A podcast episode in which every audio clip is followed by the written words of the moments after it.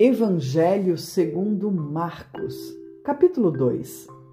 Cura de um paralítico.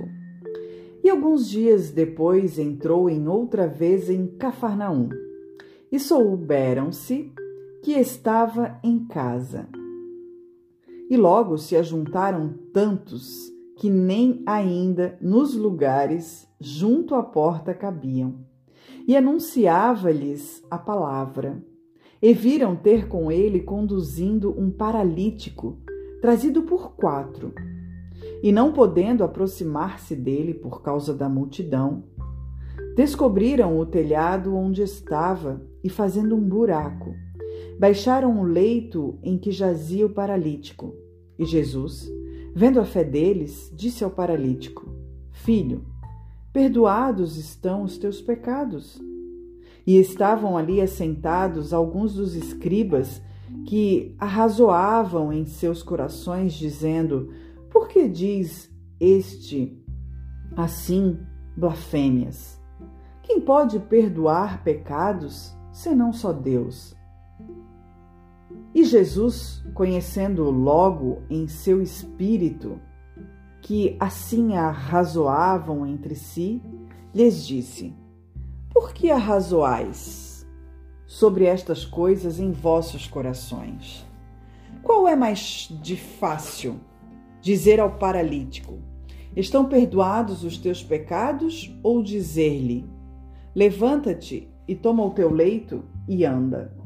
Ora, para que saibais que o Filho do Homem tem na mão poder para perdoar pecados, disse ao paralítico.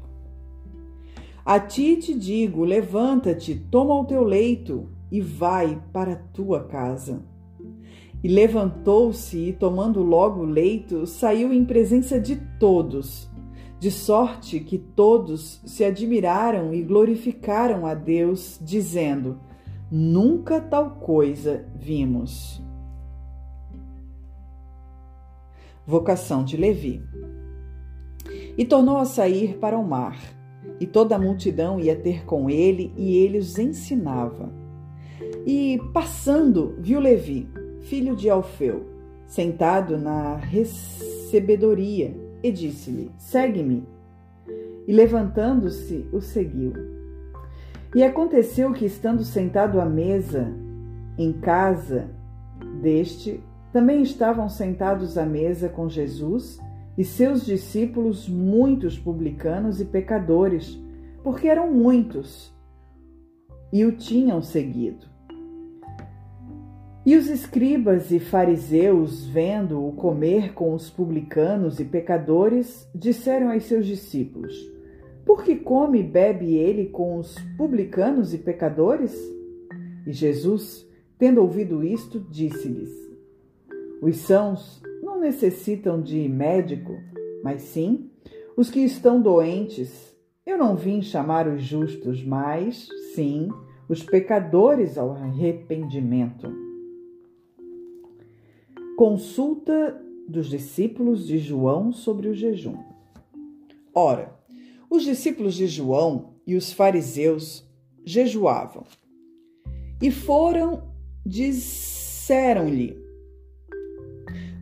jejuam os discípulos de João e os dos fariseus? E não jejuam os teus discípulos? E Jesus disse-lhes: Podem porventura os filhos das bodas jejuar enquanto está com eles o esposo?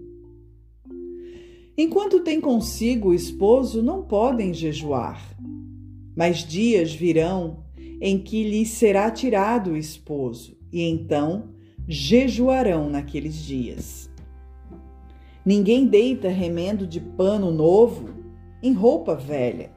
Doutra sorte, o mesmo remendo novo rompe o velho e a rotura fica maior. E ninguém deita vinho novo em odres velhos.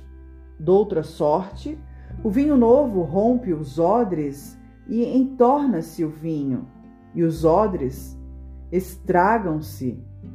O vinho novo deve ser deitado em odres novos. As espigas de trigo e o sábado.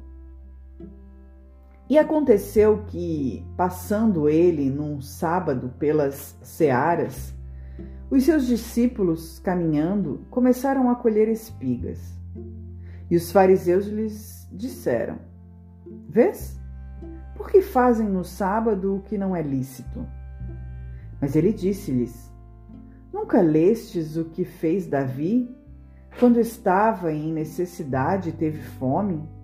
Ele e os que com ele estavam? Como entrou na casa de Deus no tempo de Abiatar, sumo sacerdote, e comeu os pães da proposição, dos quais não era lícito comer, senão os sacerdotes, dando também aos que com ele estavam, e disse-lhes: O sábado foi feito por causa do homem, e não o homem por causa do sábado. Assim, o filho do homem, até do sábado, é Senhor.